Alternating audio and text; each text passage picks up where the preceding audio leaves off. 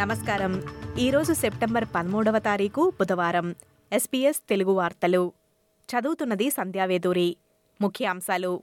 September పదమూడున గ్రీన్స్తో ఒప్పందం తర్వాత పార్లమెంటులో పది బిలియన్ డాలర్ల సామాజిక హౌసింగ్ ఫండ్ను ఆమోదించింది. కమ్యూనిటీ మరియు పబ్లిక్ హౌసింగ్పై తక్షణమే ఖర్చు చేస్తామని హామీ ఇవ్వడంతో ఈ చట్టానికి గ్రీన్స్ మరియు క్రాస్ బెంచ్ సెనేటర్ల మద్దతు లభించింది. మెల్బర్న్ సౌత్ ఈస్ట్ శివారు ప్రాంతాలలో ఈ రోజు ఉదయం జరిగిన కాల్పులలో ఒక యువకుడు తీవ్రంగా గాయపడ్డాడు. ఎమర్జెన్సీ సర్వీసెస్ ఎండీవర్ హిల్స్కు వెంటనే తరలివచ్చాయి. ఇంటి బయట కారు ఆపి నిద్రపోతున్న పదిహేడేళ్ళ యువకుడిపై ఈ దాడి జరిగిందని పోలీసులు తెలిపారు. విక్టోరియా పోలీసులు మెల్బర్న్ సీబీడీ అంతటా పాట్రోలింగ్ పెంచుతున్నట్లు తెలిపారు. గత వారం ఒక కెఫేలో జరిగిన వరుస నేర ఘటనలు మరియు మెల్బర్న్ నార్త్లో గొడవలు మరియు అబ్డక్షన్ వంటి సంఘటనల తర్వాత నగర భద్రతను దృష్టిలో పెట్టుకుని city grid South Bank promenade sporting ప్రెసెన్స్లో patrolling పెంచుతున్నట్లు పోలీసులు తెలిపారు. పన్నెండు సంవత్సరాలలో ఆస్ట్రేలియా యొక్క అత్యంత ముఖ్యమైన పొగాకు పరిశ్రమ సంస్కరణలను ప్రభుత్వం ప్రకటించింది.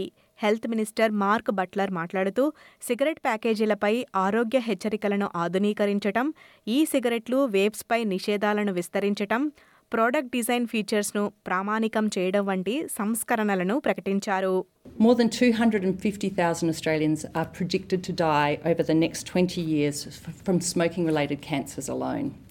And this is a really truly unacceptable statistic because smoking related cancers are entirely preventable. So, Parliament really can and must intervene and support this legislation uh, in order to change the course of that proje- trajectory.